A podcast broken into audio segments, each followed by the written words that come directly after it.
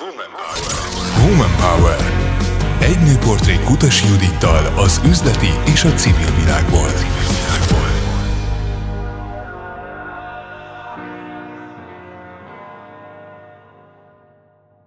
Hogyan találd meg önmagad, és hogyan ne add fel az álmaidat, legyen ez a mai felütés, erről beszélgetünk. Ma a vendégem pedig egy rendkívül érdekes utat járt be, mert hogy volt modell, volt ismert színésznő, PR szakértő, ma pedig már azt csinálja, amire szerintem mindig is vágyott, mert hogy néhány éve ápoló lett, és nem állt meg itt, hanem emellett egy sikeres egészségügyi weboldalt is létrehozott, tehát sok mindennel foglalkozik. A stúdióban itt van velem német Franciska, köszönöm, hogy elfogadtad a meghívást. Köszönöm szépen, hogy itt lehetek.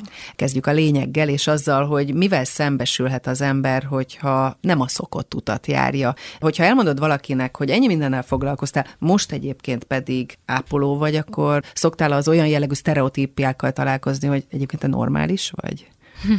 Most már kevésbé. Mert hogy hét éve ezt csinálod már. Igen, ez most már a nyolcadik. Nyolcadik igen, évben vagy. Igen, igen, igen. Az első egy-két év az erről szólt, hogy te meddig maradsz itt, kérdezték a kórházban. Akár a kollégák is. Igen, Tehát ők hogy miért benne? csinálod ezt? Hát nem értették, hogy mit keresek ott. Az hozzátartozik a teljességhez, hogy nekem ez nem az első kórházi munkám, a mostani. Mert ugye János Kórház trau- igen, traumatológiáján igen, gyermekekkel foglalkozol, igen. Igen, igen, igen, hanem ez az első olyan egészségügyi is munkahelyem, ahol szakképzett ápolóként dolgozom már, de korábban én dolgoztam már kétszer kórházban, és ebből az első az a Svábhegyi Állami Gyermekgyógyintézet volt, ahova én a barátok közt után mentem, ahol ugyanez az értetlenség fogadott, hogy... Mert, bocsánat, hogy itt közbevágok, mert hogy mondtam, hogy színésznő vagy, de a barátok köztből is ismerhetnek a ah, hallgatók. Igen, mondjuk a színésznő azért szerintem nagyon erős túlzás az én esetemben, de valóban szerepeltem ebben a, ebben a sorozatban egy évet, minden különösebb színészi ambíció ambíció nélkül, ezt csak így halkan merem súgni, mondani,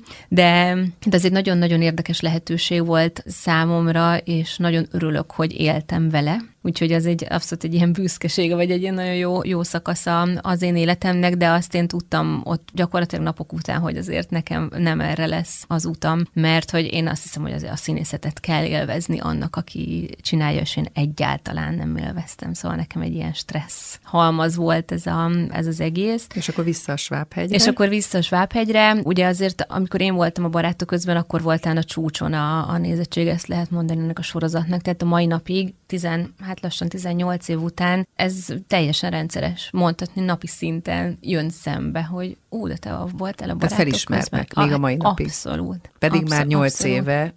8 éve már kifejezetten ez az egészségügyi fókusz jelen van. És igen, tehát ugye ez, ez nagyon megdöbbenti az embereket, hogy valaki miért megy egy sikeres kommunikációs pályáról kórházba ápolónak dolgozni, vagy miért megy egy kevesebb után. pénz, nehezebb munka, több munkaóra akár. Kinek mi a nehéz? Nyilván, Azért a, például a... De hogy ezek lehetnek, amiket találkozol. Ezek, ezek a sztereotípiák, igen. igen, de mondjuk, hogyha megnézzük azt, hogy én dolgozom egy televíziós produkcióban, amit nem élvezek, ott is van 16 órás munkanap. És, és ott is van stresszfaktor. Hát nekem különösen volt, mert hogy én ott azért nem úgy voltam, mint hal a vízben, hanem nekem feladat volt minden, tehát kezdve a szövegtanulást tehát hogy nekem azért van arról egy papírom, hogy a munkamemóriám az a nulla fele konvergál, és azért így, így szöveget megjegyezni, hát ez nem könnyű. Hát nekem ehhez képest egy felüdülés volt a kórházi munka, tehát nekem az olyan volt minden alkalommal ott elkezdeni dolgozni, hogy éreztem, hogy én megérkeztem. Ezt jó hallani, és egyébként, hogyha így ezt az utat még végignézzük, akkor ez egy tudatos útkeresés volt, vagy a véletlenek mindig eléd dobtak egy lehetőséget, és akkor azt mondtad, hogy oké, okay, akkor modell leszek, oké, okay, akkor megpróbálom a televíziós sorozatot,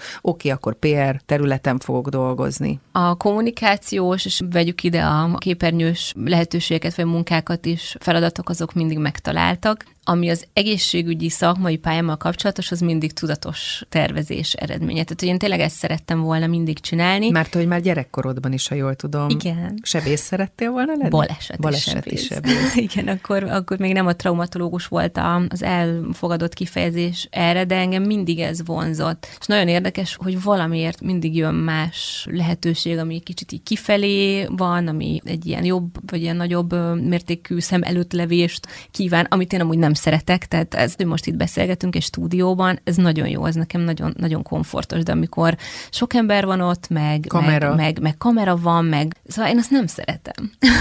Amit tudom, hogy, hogy furcsán hangzik, de hogy nekem az, az nem jó, és mégis valamiért mindig ezek a lehetőségek jönnek, és most is nagyon intenzíven, főleg az, az utóbbi két hét ez ilyen volt most. Egyébként nagyon érdekes, ugye, hogy, hogy akkor volt az egészségügy iránt ez az érdeklődésed, és volt ez a vonzalom, mondjuk ki, hogy ez egy vonzalom Abszolút. volt, és baleseti sebész szerettél volna lenni, de végül mégsem az lettél, és valami megfogott egy másik területen, ami egészségügy. A baleseti sebészet az, az végül miért nem játszott az életedben? Utólag is neki futhattál volna, nem? Igen, de aztán ez egy nagyon ö, szomorú téma számomra abból a szempontból, hogy szerintem én vagyok a legjobb példa arra, hogy mennyire téves az a kép, ami az emberek fejében az ápolásról van. Mert hogy én azt nagyon jól gondoltam gyerekként is, tehát tényleg van, amit az ember már általános iskola első osztályban is fel tud mérni, és ez nekem ilyen volt, hogy a traumatológia területe az tényleg borzasztóan vonz. Hát ez megmagyarázhatatlan, tehát hogy tényleg vannak ilyen dolgok az egészségügyben, talán nagyobb koncentrációban fordul ez elő, hogy van valami olyan, ami az embert nagyon érdekli, van, aki tudja azt, hogy gyerekeket szeretne gyógyítani, nekem a baleset volt ez a...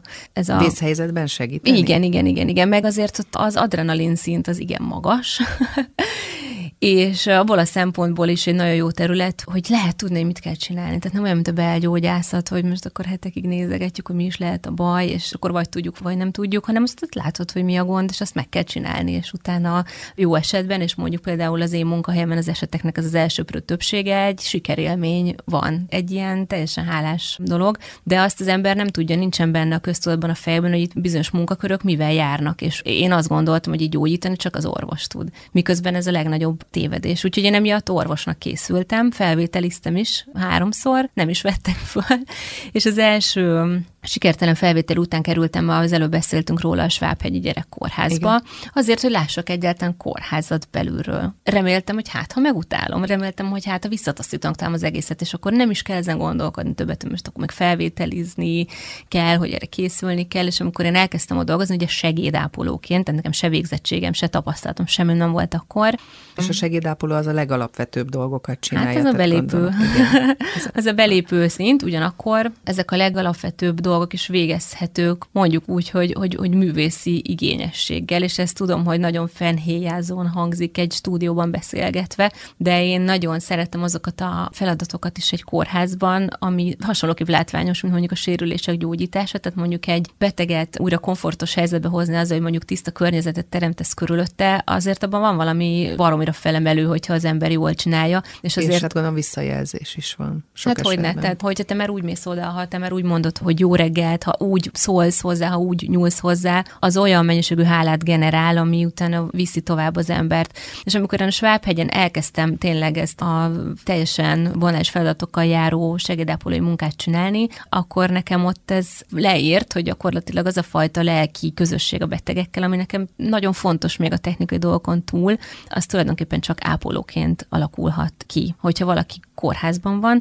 akkor az idejének körülbelül a 95%-át az ápolójával tölt, és ötöt az orvosával.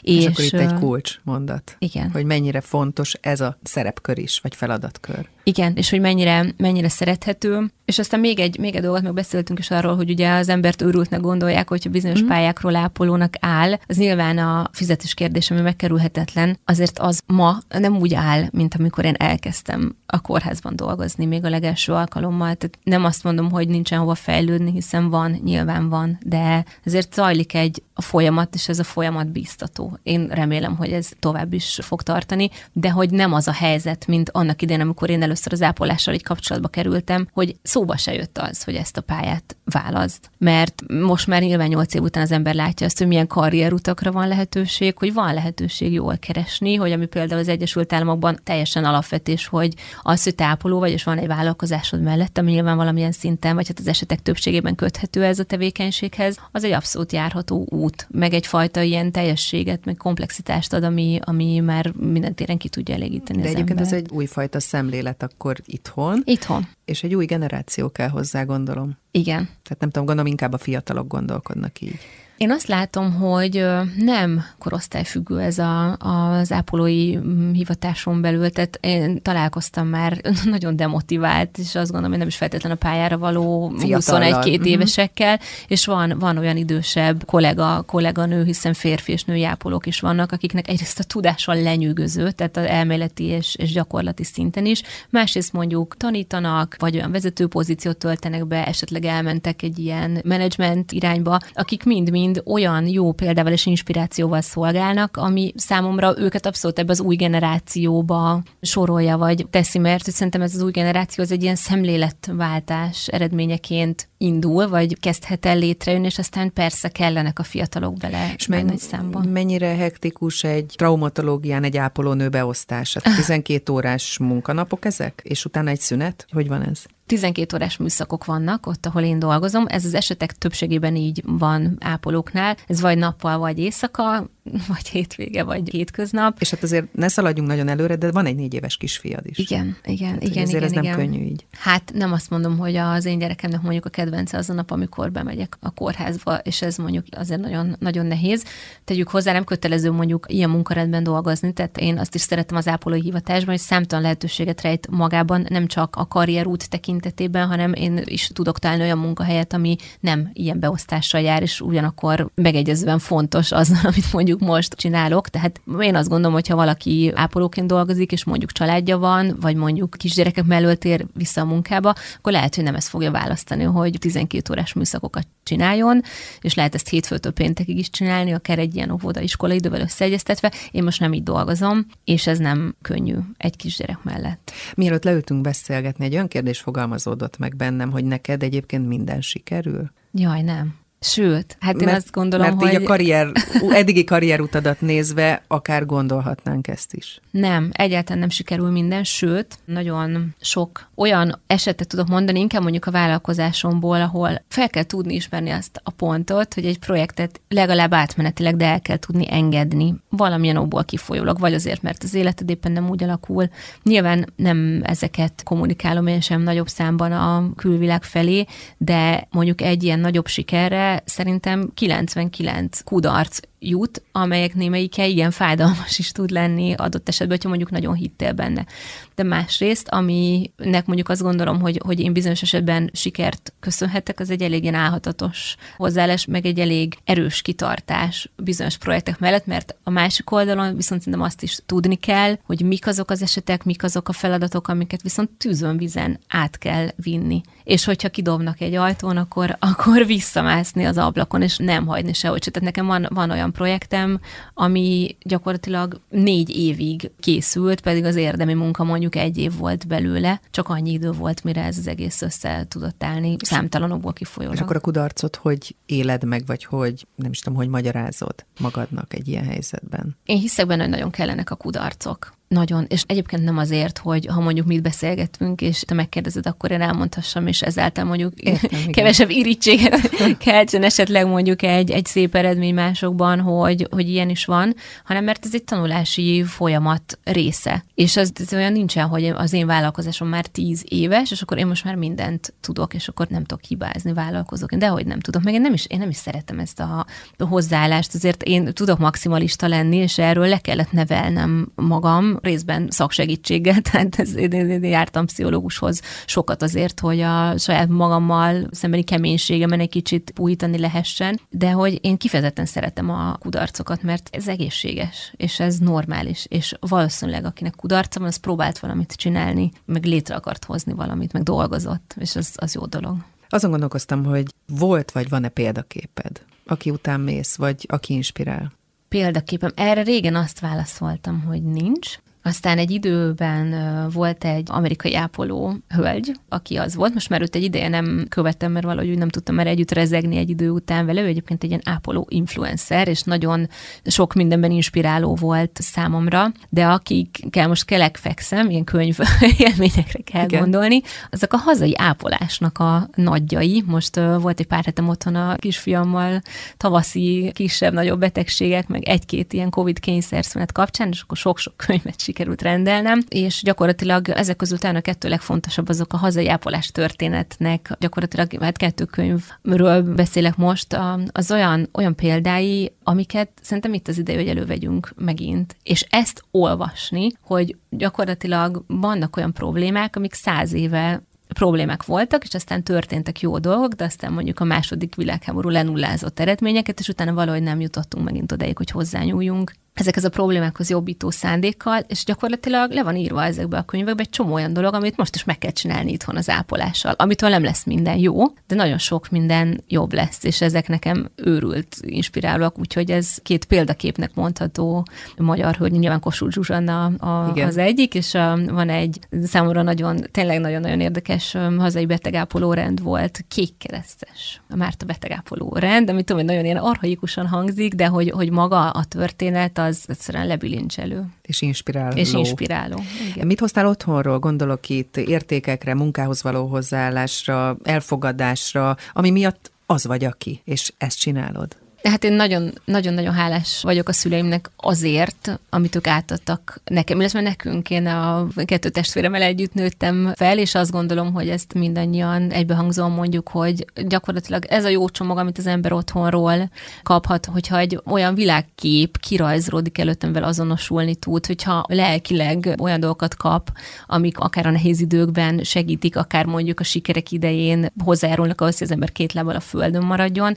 Ezek azok a azok a dolgok, amiket akkor is tudsz magaddal vinni, és tudsz használni, hogyha egyébként minden összedől körülötted. Tehát mi egy ilyen rendes hát középosztálybeli ö, család vagyunk, voltunk, és nem, nem volt ez az érettségi mellé, akkor adunk egy autót, meg egy lakást, és akkor hajrá gyerekek, viszont minden olyat megkaptunk, ami ahhoz kell, hogy létre tudjunk hozni dolgokat. Hozzáteszem, nekem az első vállalkozásom az 18 éves koromban jött létre. Anyukám ügyvéd, apukám pedig adószakértő, könyvelő adószakértő, hát ő nélkülük én vállalkozást a mai napig nem tudnék csinálni, tehát azért hát nyilván ez egy ilyen praktikus segítség is. Hát Hát ezek olyan, olyan dolgok, olyan nyelvezettel, meg olyan tennivalókkal, amiktől nekem a haja égnek áll, és nagyon-nagyon örülök neki, hogy ezt házon belül egy telefonnal vagy hát most már nem házon belül, ugye csak így a szó átvitt értelmében orvosolni lehet, úgyhogy... És elfogadták, hogy teljesen más pályát akarsz választani, mint amilyen utat ők jártak? Ők nagyon támogatják ezt a kezdetektől, tehát amikor én kis gyerek voltam, és apukámat megkértem, hogy lassítsunk le, szeretném látni a balesetet, amennyire az autóval lehet, akkor ő lelassított. Amikor anyukám a, a jogosítványát csinálta, és a közúti elsősegélyi könyvét elraboltam gyakorlatilag tőle, akkor akkor tanult tanult, amikor én azt nem olvastam. Tehát amikor én elsősegély dobozzal játszottam otthon, és még kellett bele valami, akkor azt valahonnan azért megkap. Tehát, hogy ők jól állnak ez, és azért még annyit hozzátennék, hogy amellett, hogy nem egészségügy is egyikőjük sem, az, ahogy ők a betegápolás kérdéshez hozzáállnak, azért ez példamutató. Tehát azt gondolom, hogy, hogy anyukám és apukám is jobb ápoló sok ápolónál amikor a nagymamá, mind a két oldalon volt a nagymamákkal olyan időszak, hogy kisebb megszakításokkal éveket töltöttek kórházban, az, az a leg, legmagasabb szintű betegápolás, amit ők csinálnak. Tehát az én apukám, a nagymamámnak, amikor ez nem olyan régen volt, hogy gyakorlatilag egy évet egy nagyon, nagyon súlyos égési baleset miatt kórházban kellett töltenie, minden nap bent volt látogatni, az elején még ugye az intenzíven, utána már a sima osztályon, megkérdezte, hogy mit szeretne enni, megmondta a nagymama, apukám megfőzte, és másnap bevitte, és van, hogy ez betegnek ez kell. Igen, igen, de ez, ez része az ápolásnak, tehát ez nem olyan szakfeladat, ezt, ezt nem tanítják meg ilyen formában az iskolában. Én megtanultam az iskolában azt gondolom, amit meg lehetett, illetve ez még tart ez a folyamat, de mondjuk ez az attitűd, ez azért a szüleimtől jön, hiszen én ezt láttam otthon. Az jutott eszembe, hogy a legtöbb embernek mondjuk negyed annyi váltás van egy ember öltő alatt az életében, amit te most itt az elmúlt egy-két évtizedben végigcsináltál. Ezek a döntések egyáltalán nem viseltek, vagy viselnek meg? A váltás? Nem, azért valószínűleg ez alkati kérdés. Nekem van egy betegség, amivel együtt élek, ez pontosan ez fogyatékosságnak is, tehát ez fogyatékossággá is lehet minősítetni, hogyha az embernek éppen erre van szüksége valamiért, vagy végviszi ezt a folyamatot. Nekem ez felnőttként derült már ki. Én adhd vagyok, ami ez a figyelemhiányos hiperaktivitás zavar, aminek egy ami ilyen egyébként abszolút... nem feltétlenül látja az ember, hanem szakavatott ebben. Igen, sőt, tehát a, amikor én erre elkezdtem gyanak vonakodni egy pár évvel ezelőtt, hogy én érintett lehetek ebben, és mondjuk a kórházban a közvetlen munkatársaimnak, akik között van igen nagy tudású és jó meglátásokkal rendelkező orvos, mondjuk nem pszichiáter szakorvos, azt mondta, hogy biztos, hogy nem. Tehát, hogy persze menjek el, csináljuk végig a kivizsgálás, mert hát ez fontos, de biztos, biztos, hogy nem vagyok adhd kiderült, hogy igen. Középsúlyos ADHD-n van. És ez a sok váltás, ez, ez mondjuk kórjelző. Tehát ez, ez annyira tipikus ezzel a betegséggel, hogy, és mint olyan, nem is nagyon visel meg, mert nem azt mondom, hogy ez természetes, de azért az ADHD és az igényli a változatosságot, hogy finoman fogalmazzak, és ez kell, ez a fajta stimuláció, meg az új újdonságkeresés is része annak, és kell a változatosság ahhoz, hogy az ember működni tudjon. Csak hát felnőttként az ember megtanul ezzel már együtt élni. Jó esetben azt, azt szokták mondani, és ezt én is tapasztalom, hogy ez a betegség, ez fel nem ismert és diagnosztizátlan és kezeletlen formában baromi veszélyes. És ha tudunk róla, hogy ez van, és én például nem szedek gyógyszert, bőven szedhetnék, tehát valószínűleg sokkal, sokkal könnyebb lenne, de valahogy azért nem működnek a, az egyéb módszerek, technikák is. Tehát ez, hogy, hogy is mondjam. Igen, ez nehéz, nehéz erről az ADHD kérdésről beszélni, mert ugye az ember mindig elgondolkodik azon, hogy ha én ezt előbb tudom, akkor, akkor hogy alakult volna az életem. De, de azt gondolom, hogy hogy az nagyon fontos, hogy ezt felismerjük és kezeljük, és onnantól kezdve akkor azért könnyebb lehet a, a dolgunk is, illetve... Hát a napi életünk meg a környezetünk hozzánk való viszonyulása is. Hát ez a betegség, ez a környezetet maximálisan érinti, tehát hogy amennyire én küzdök ezzel, ugyanannyira küzd vele mindenki, a gyerekemtől elkezdve a párkapcsolat a legmessze menőbbekig érintett ebben, és, és az mindenki közös érdeke, hogy ezzel foglalkozzunk.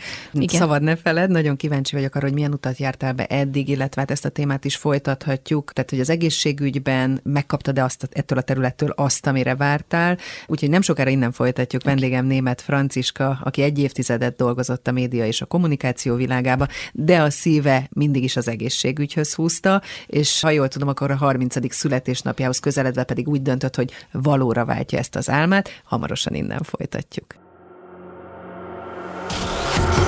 Woman Power. Egy nőportrék Kutasi Judittal.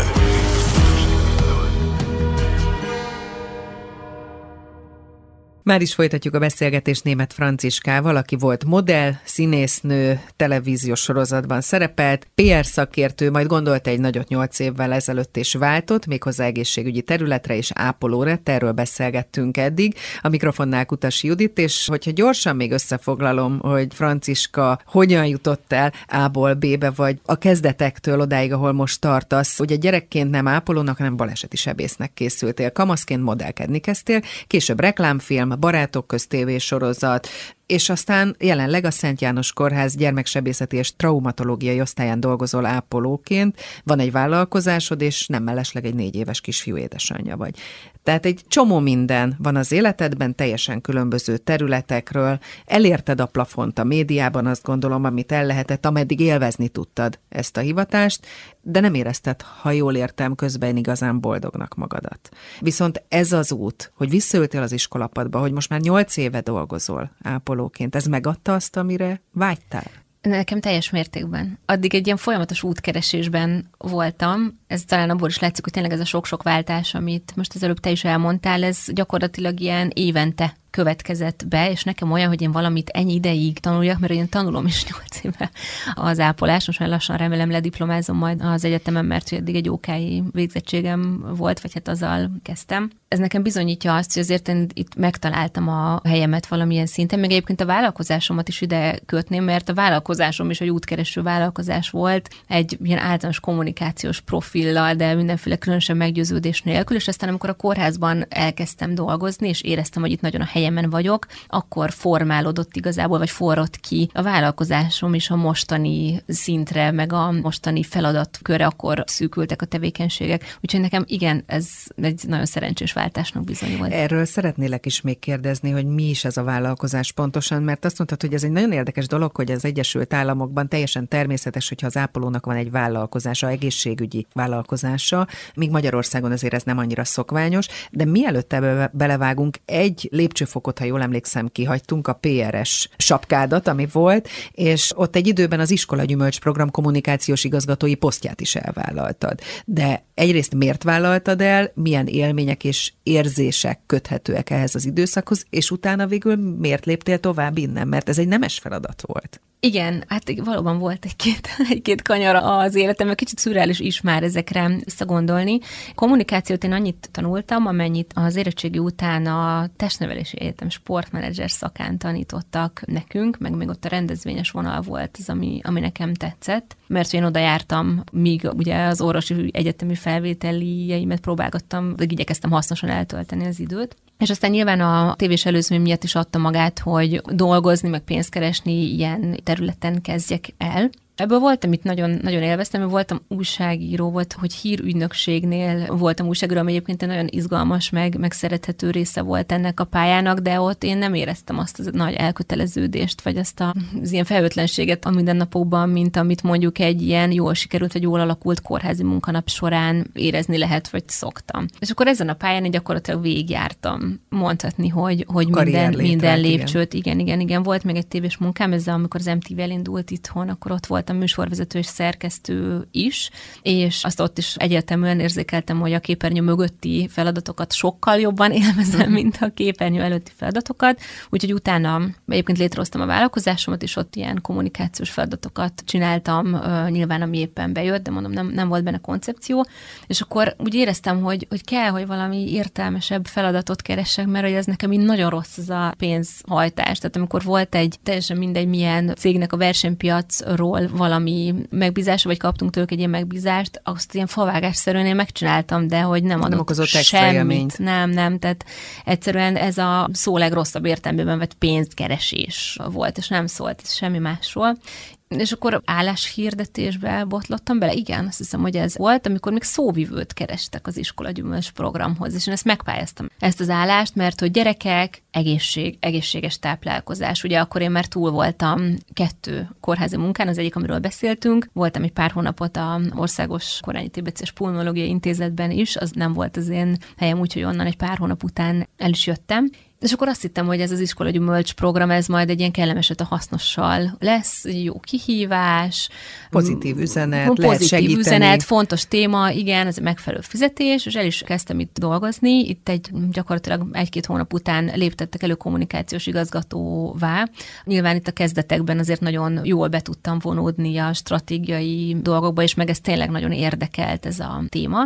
És aztán, hogy ez az egész kezdett rutinná válni, ugye a lelkesedésem is elkezdett egyre inkább csökkenni, mert ő beállt egy ilyen napi rend, hogy bementem az irodába, kis kosztüm, kopogós cipő, tárgyalás, tárgyalás, tárgyalás, megbeszélés, aláírni való, prezentáció, meeting, nem tudom, és akkor úgy megint azt éreztem, hogy bekerültem egy ilyen, ilyen mókuskerékbe, ami nekem nem jó. Jelzett esetleg a szervezetet? Tehát volt olyan, mert van, aki azt mondja, hogy jelez szervezete, fáj a tér, de nem tud lábra állni, stb., mert hogy nem a jó helyen van. Nekem minden bajom volt. Nekem előtte ilyen korábban nem volt, hogy tüneteket is produkáljak, de olyan, kicsit már azt mondom, hogy extremitásba hajló dolgokra kell gondolni, hogy elerett az orromvére az irodában. És azért ettől nem ijedek nagyon meg, de amikor 20 perc után sem tudod uh-huh. csillapítani a, az orvérzésedet, akkor azért úgy elgondolkodsz, hogy most akkor itt van-e, van-e valami nagyobb baj. Pont az az eset végül meg, megoldódott, de Emellett mondjuk sokkal több volt az olyan nap, amikor migrénes fejgörcseim voltak, mint amikor nem. Volt olyan, hogy mentem be az irodába, beszélgettem anyukámmal telefonon, és akkor kibukott belőlem, hogy én nem akarok ide bemenni nem akarok itt lenni. És ez annyira súlyos, amikor így, így nem is tudatos ez az egész benne, csak ez úgy, úgy kibukik, hogy nekem ez nincs kedvem, én ezt nem, nem akarom csinálni, nagyon rossz.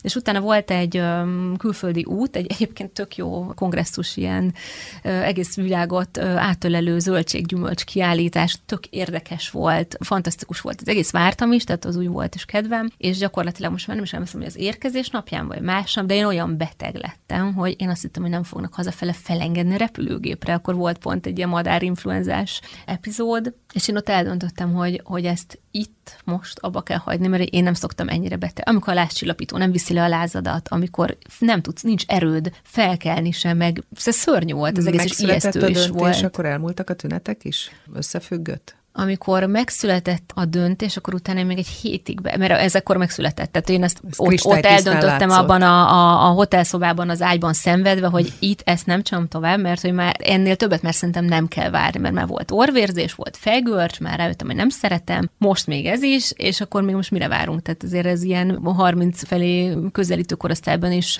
előfordulnak olyan sztrókok, meg egyéb keringési problémák, amik akár végzetes kimenetelőek is lehetnek, és ez úgy voltam vele, hogy egy ilyet nem, nem várnék meg. És akkor utána hazamentem, akkor gyógyulgattam, tehát ki kellett vennem betegszabadságot, és akkor az alatt ez teljesen kristálytisztává vált, hogy ezt nem lehet tovább csinálni, és utána nem volt soha többet semmi, semmi bajom már. Tehát akkor helyeden vagy, mondhatjuk Igen, ezt. igen. Van egy egészségügyi kommunikációra szakosodott non-profit vállalkozásod, Igen. mert ugye ezt annyiszor említettük, de akkor viszont beszéljünk Igen. is arról, hogy miért fontos ez számodra, és miben tudsz ezzel segíteni. Igen, hát ugye ez a vállalkozás, amit említettem, ez, ez, ez korábban indult, tehát egy gyakorlatilag tíz évvel ezelőtt, és én ezt meg akartam szüntetni, ezt a vállalkozást, amikor elkezdtem ápolóként dolgozni. Voltak még munkák, meg projektek folyamatban, úgy voltam vele, hogy ezeket megvárom, amik kifutnak, mert az ment már nélkülem is a maga útján a kórházi munka mellett, és utána megszüntettem a céget. De ugye máshogy hozta ezt is a, az élet, ugye tényleg ezt beszéltük az előbb, hogy a kommunikációs lehetőségek azok valahogy nekem, nem tudom, jönnek az életembe, és amikor elkezdtem a mostani munkahelyemen dolgozni, akkor láttam minden, minden egyes műszakban, hogy jönnek a, Kórházban. jönnek a szülők, igen, hogy most itt el fogják már látni végre a gyereket, mert ugye a harmadik helyen vannak. És akkor megkérdeztem, hogy de miért, hát hol voltak ezelőtt? Hát a házi orvosnál, de hogy itt fájt a gyereknek a hasa, és hogy felmerült a vakbél gyanú, és hogy nem látta el a házi orvos, mert hogy ugye sebészeti vizsgálat ott tartott szükségesnek. Elküldte a, nem tudom, másik kórházba, most mindegy, hogy melyikbe, de hogy azt mondták, hogy ott nincsen gyereksebész, és hogy nem nézték meg ott se a gyereket, és akkor most itt vannak így a Jánosba. A gyerek lázas, nyűgös, sír, mindenki teljesen a végét járja már így pszichésen és fizikailag, és most ezt így idézőjelben mondom, És ez persze. az időfaktor, ez, ez egy nagyon érzékeny dolog. Egyrészt a beteg szempontjából Igen. is, másrészt lelkileg a, a szülők, a család Igen. és a gyerek Igen, szempontjából. igen, igen, igen, igen, és, és ez engem végtelenül megdöbbentett. Az első ilyen még nem, mert azt gondoltam, hogy valahogy, nem tudom, biztos Rosszul rosszul a alakult csillagok. a dolog, Igen. vagy nem tudom, de amikor tényleg azt látod hónapok után is, hogy minden nap három-négy-öt ilyenbe belefutsz, akkor azért az megfogalmazódik, hogy itt, itt valószínűleg van valami Tehát, hogy itt valamit tenni információ kellene. csúszás, igen, és hogy valamit tenni kellene, és akkor tulajdonképpen most ezt így nem is akarom nagyon bőlére ereszteni, de így született meg a gyerekügyelet kereső weboldalamnak a gondolata, amit úgy döntöttem, hogy akkor meg is csinálok, nyilván a kommunikációs tudásunk tapasztalat azért a tarsolyban hozzá, de ennek kellett valami háttér, és akkor végül a cégemet átalakítottam egy kifejezetten egészségügyi kommunikációval foglalkozó non-profittá. És ez volt az első projekt. Működik? Igen. igen, igen, igen. Ez 2015 végén indult el ez a, ez a weboldal, és nagyon-nagyon szeretik a szülők, és igazából a szakma is, tehát Ezt házi orvosok is kérdezni, hogy, használják. hogy ugye ez nem csak egy egyoldalú dolog, Nem. mert hogyha erre nyitott a szakma, és ez egy fontos dolog, Igen. és akár a házi orvosok, vagy akár bárki a rendszerben védőnő, akkor ez nagyon sokat segíthet. Az a tapasztalat, hogy segít is, ezért én nagyon hálás vagyok, hogy ez ilyen jó szolgálatot tud tenni ez az oldal, és használják is tényleg nem csak a betegek, hanem az egészségügyi szakemberek is. És Nehéz aztán... volt egyébként idáig eljutni, hogy most már ez így működjön? Mert én úgy tudom, hogy kerestél befektetőt, támogatót hozzá, voltál a cápák között igen. sorozatban igen, is. Igen, igen, hogy... igen, igen. Az egy, az egy másik projekt volt, ez pont a nem ügyeleti Igen. ellátásra szoruló betegeknek szeretett volna segíteni, az végül nem valósult meg végül az a projekt. Nyilván hasonlóan fontos lenne, ezért ugyanakkor a sürgősségi betegellátás, azt látni kell, hogy egy égetőbb terület, és mondjuk az én kapacitásaim is végesek valamilyen szinten, úgyhogy ez prioritás, hogy ez az ügyeletkereső történet, ez, Tehát sürgősségi info ez működjön. Gyakorlatilag, igen. És igen, meg is született a nagy testvér, úgymond, hát négy éves munka eredményeképpen, ami most már országos szinten működik, és a felnőtteknek is segít, és ez, ez a sürgősségi pont info címen elérhető ügyeletkeresőbe volt. Most az egészségügyben van egy időzített bomba, és emellett nem menjünk el, ez pedig, hogy az ápolók többsége, akár mondhatjuk azt is, hogy 70%-a egy évtizeden belül nyugdíjas lesz, és kiöregszik a szakma, és az utánpótlásról meg azt halljuk, hogy nem olyan ütemben érkezik, vagy nem érkezik. Egyrészt a kérdés arra vonatkozik, hogy mit lehet tenni, másrészt tudom is, hogy neked is van terved ezzel kapcsolatban, hogy lehetne tenni ezért sok mindent. Ez talán a legnagyobb, legfontosabb szívügyem, amit most említesz. Én azt gondolom, hogy amikor ekkora a baj, mert ez tényleg egy nagy baj, tegyük hozzá, és ezt fontos hangsúlyozni, hogy ez nem magyar sajátosság, hanem ez egy világszintű probléma. Valahogy az ápolókra rá, rálegyintettek mindenhol évtizedeken át. Na majd a nővérke hogy megcsinálja, meg majd úgy is, úgy is jön, meg, meg lesznek, és ennek az lett a vége, hogy nincsenek sehol. Tehát ez az összes kontinensen, az összes országban mindenhol egy nagyon-nagyon kritikus pont, és egy nagyon nagy probléma, ami a, a sor végén a betegbiztonságot veszélyezteti. Ehhez ha bárkinek bármi építő ötlete van, akkor azt gondolom, hogy felelősség az, hogy ehhez hozzá kell nyúlni ehhez a problémához. Tehát Itt nem, nem lehet elég... tenni a pályát, információt adni a képzésekről, munkahelyekről, információt. Tehát annyi terület van ebben, gondolom, amiben lehet előrelépni, Igen. vagy lehetne. Igen, abszolút. Azt kell látni, hogy ez egy óriási problémakör, és egy hatalmas feladat kupac is egyben, és nagyon sok mindent lehet csinálni. Én azt gondolom, hogyha valaki kicsit behatóban ismeri ezt az egész területet, meg mondjuk valamilyen szinten érdekelt és érintett ebben, azért fog tudni mondani dolgokat, amiket lehet csinálni. Ez egyébként egy távlati terv Hogy ez a helyzet, hogy helyzet javuljon. Megvalósuljon a Healers, ha jól tudom. Igen, igen, van egy, van, egy, van egy projektem, ez a Healers névre hallgatom, aminek már kvázi lefutott egy ilyen pilot verziója. Ezt akkor hoztam össze, amikor a kisfiammal várandós voltam, és veszélyeztetett terhes voltam, hogy feküdnöm kellett otthon. Az alatt ráértem ezt a, ezt a dolgot kipróbálni kicsiben. Tehát te akkor sem unatkozol, amikor nem. éppen pihenésre vagy kárhoztatva, ha jól értem. Nem, nem, nem. Hát akkor valamit mindig lehet csinálni. És akkor én ezt a weboldalt ilyen teljesen béta módban egy ilyen WordPress sablonra összeraktam, indítottam hozzá egy Facebook oldalt, és gyakorlatilag elképesztő érdeklődés övezte az első naptól, tehát ez robbant, onnantól kezdve ez a Facebookra az első poszt kikerült, onnantól kezdve özönlöttek rá az emberek. Azt kell látni, hogy nem is nem azt gondolom, hogy vonzóvá kell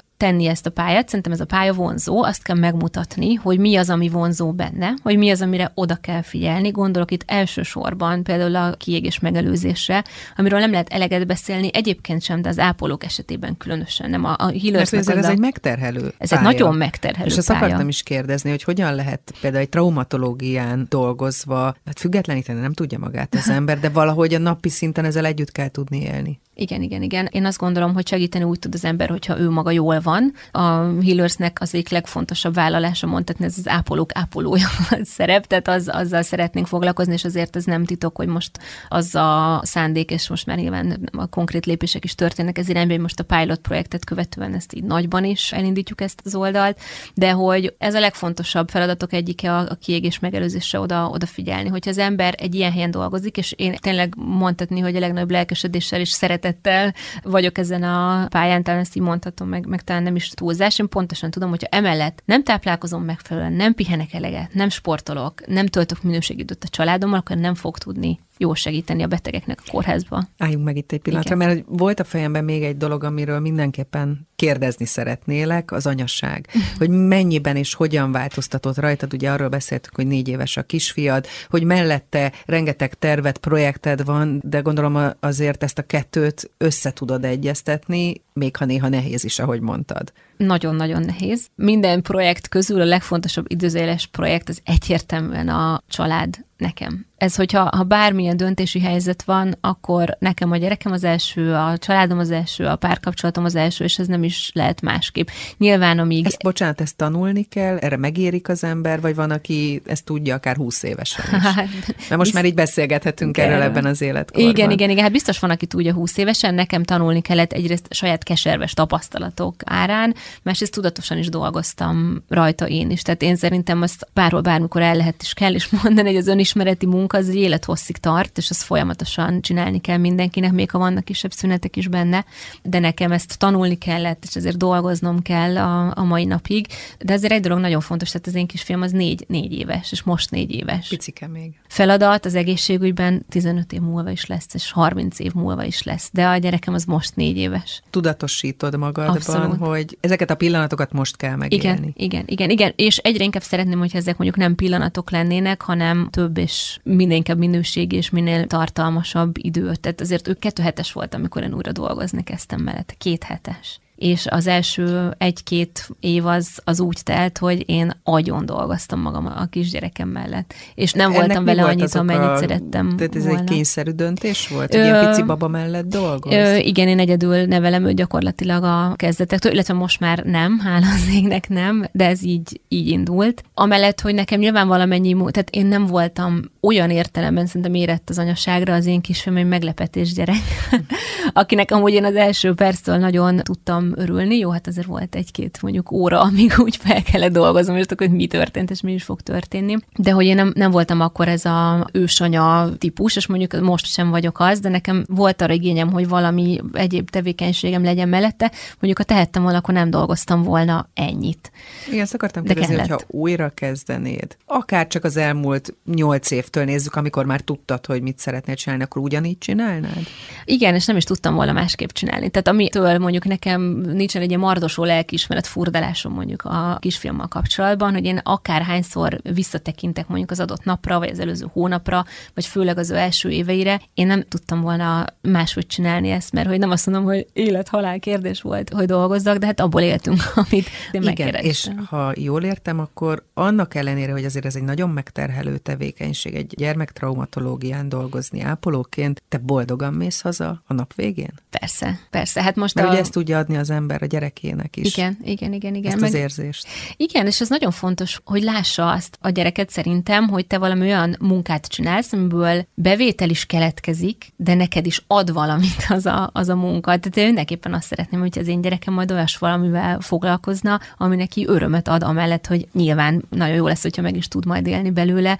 De egyébként ez jellemző is már az utánunk következő generációkra, hogy ők már abszolút érték alapon is választanak hivatást, nem csak bevétel alapon, és ez jó. Tehát, hogy itt az elhivatottság abszolút, is persze, újra persze. egyre nagyobb szerepet játszik, mert hogy azért volt ilyen korábban is. Igen, de hogy én azt látom, én szoktam ilyen pályaválasztóknak szóló rendezvényekre menni, nyilván így az ápolóhivatás képviseletében, és hogy a most gimnazista középiskolás gyerekek, ők nem robotolási lehetőséget keresnek, hanem fontos nekik az, hogy olyan dolga foglalkozzanak, ami nekik fontos, és egyébként ami értékes. Megfordul a fejedben időről időre, hogy ha nem lettél volna mondjuk annyira félénk, vagy tudatosabb lettél volna korábban, nem nyolc évvel ezelőtt, hanem amikor mondjuk még más pályákba is belekostoltál, vagy ott karriert építettél, hogy akkor most hol tartanál, ha már akkor ezzel kezdesz? Hát igen, megfordul, és Tehát ez egy nehéz... megváltottad volna már a világot ez egy, ez, egy, ez egy nehéz kérdés, de ugye ezt nem tudom, hogy megváltottam volna a világot, mert egyrészt nyilván egyébként ez a késői ADHD diagnózis kapcsán is felmerül ez, ami lett volna, ha, és egyébként ezt az én anyukám is mindig elmondja, hogy látod, hogy mennyit szenvedsz, ugye tényleg diplom előtt állok a szemmelveszélyetem ápoló képzésén,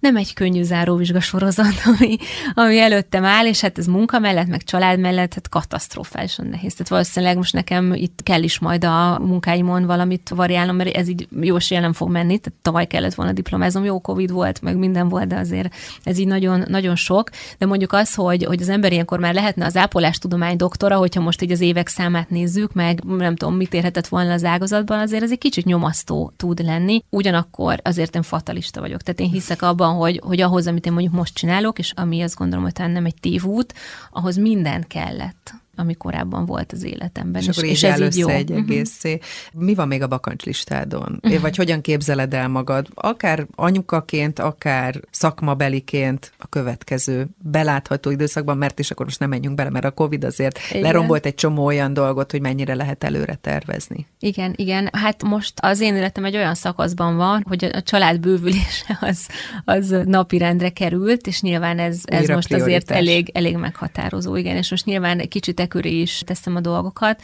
de abban a, a helyzetben vagyok, ami szerintem nyilván szerencsés, amellett, hogy kihívásokkal is teli, hogy én a, a leendő, hát most már mindjárt férjemmel közösen csinálom a vállalkozásomat, úgyhogy azért mi a munkaidőnek egy jó részét is együtt töltjük, hát nyilván a kórházba ő nem, nem jön velem, meg nyilván van, amit ő csinál, és van, amit én csinálok, de hogy tudunk alkalmazkodni a családi igényekhez is valamilyen szinten, és amellett, hogy ezt a most indult ügyeletkereső oldalt szeretnénk még tökéletesíteni, fejleszteni, még fejleszteni, betegedukációs aktivitásokkal bővíteni, amellett ezt a, az ápoló kérdésnek a, a megoldását, és nyilván emellett akkor a, a Healers projektünknek a fejlesztését, azt most nagyon komolyan kitűztük célként. Térjünk majd vissza erre pár év múlva, és nézzük meg, hogy mi mindent tudtál ez alatt letenni az asztalra, mert hogy ha visszanézünk, akkor ezen az asztalon már sok minden van. Úgyhogy köszönöm szépen a mai beszélgetést, és sok sikert. Köszönöm szépen én. Német Franciska volt modell, színésznő, PR szakértő, jelenleg pedig ápoló és több értékes online egészségügyi kezdeményezés megálmodója volt ma a vendégem,